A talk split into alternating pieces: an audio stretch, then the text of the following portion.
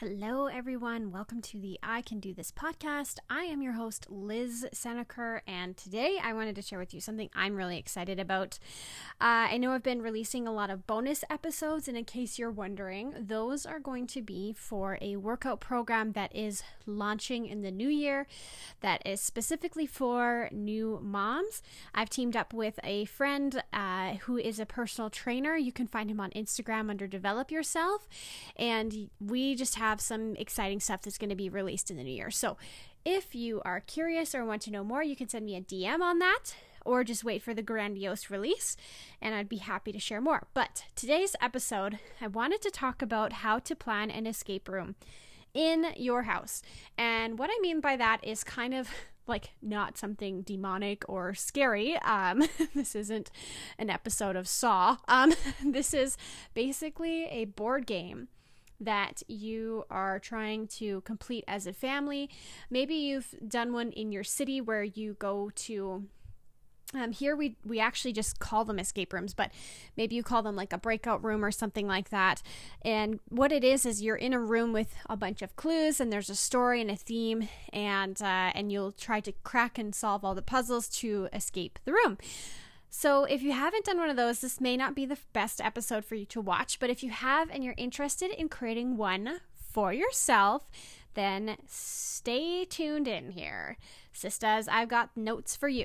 So, first and foremost, you're going to want to pick a story line. It could be anything. Um, for me, a lot of my story inspirations have came from movies and maybe different books that I've read, stuff like that to back up, I have to preface this by saying that I have always been the type of person who loves to plan things, and creating things is kind of my mantra. When I was in high school, I was involved in creating essentially a game of survivor for our whole school and even though I wasn't the initial creator of the idea, I definitely executed about 98% of the games and the activities that we did. I, a few years ago, had planned a couple escape rooms for birthday parties and a Christmas party, and I think that they're just truly a blast. So, dovetailing back to picking a story. You want to define clearly where your guests are escaping from and where they want to escape to. So, for example, um, if you wanted to do, say, a Willy Wonka themed escape room or maybe a different movie, what you would want to explain is which room that they're in, what they have to do to get out of that room, and then where the finish line is. So the finish line could be like you make it to Candyland, which is in the garage.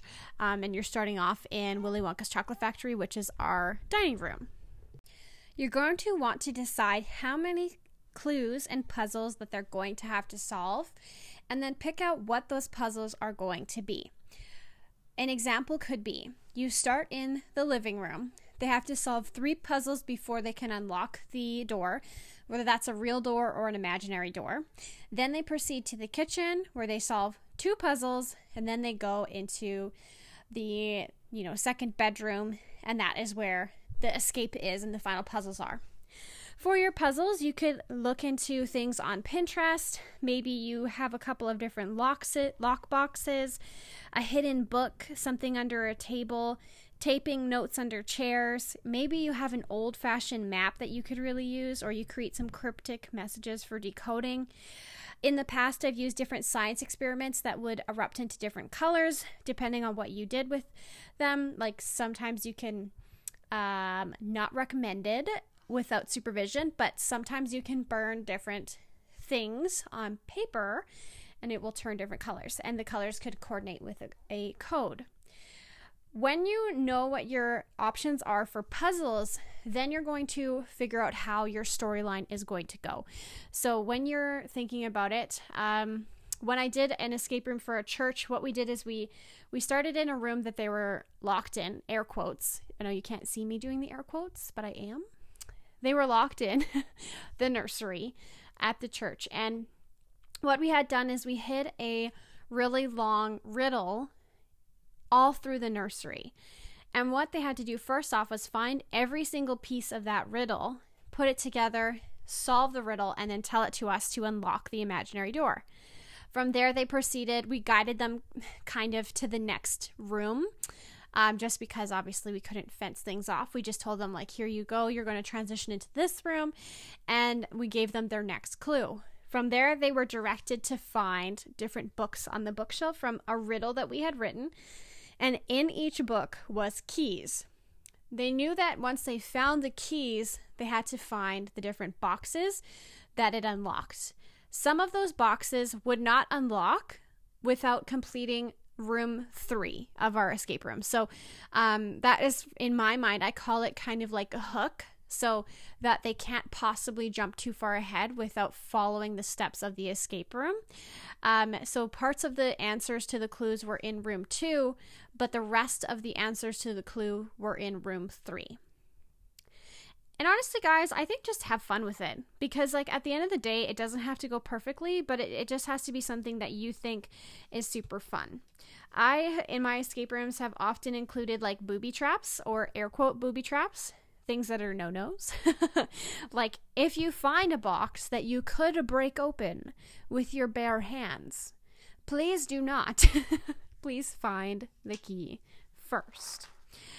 Um, going back to the point of different clues and and creating a hook, what you can think of when you're mapping it out is write on a piece of paper room one, room two, room three, room four, and then write out your clues where they're going to be in each room.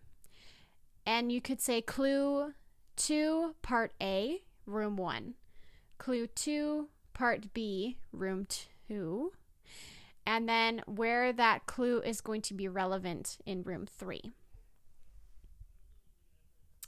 The most important thing about a hook and about creating an escape room in your house is that you make sure that the final clue is inaccessible or incompletable, if that's a word, without completing the clues prior.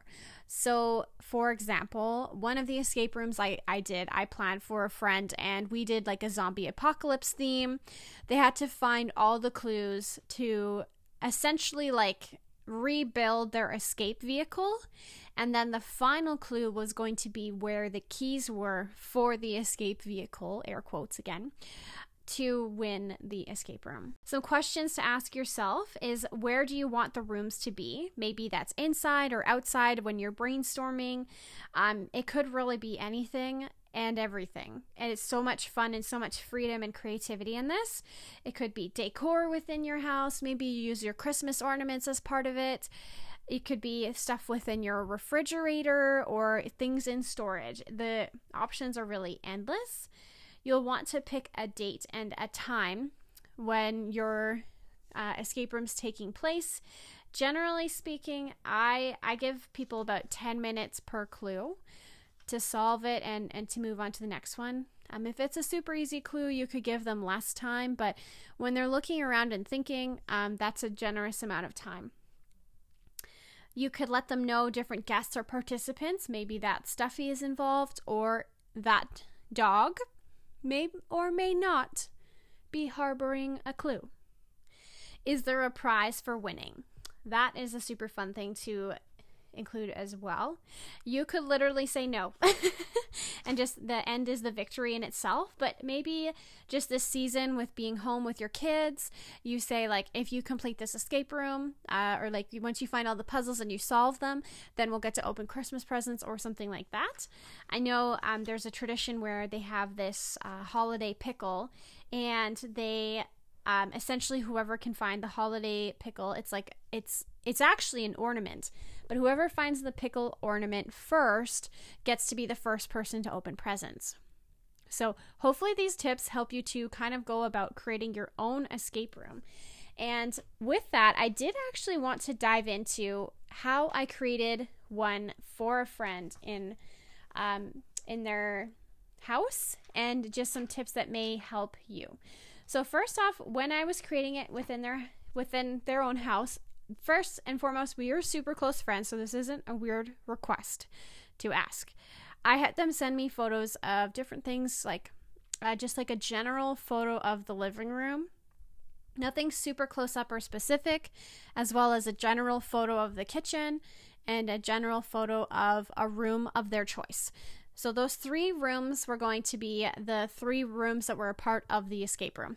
When we started the escape room, I first gave them a really ridiculous crossword puzzle to complete. Once they completed the crossword puzzle, um, just to back up a touch there, within the crossword puzzle, there was specific words that were not completed because they were clues. And once they completed those clues, once they figured out what those words were, the words in those that crossword puzzle led them on a scavenger hunt up to room 2.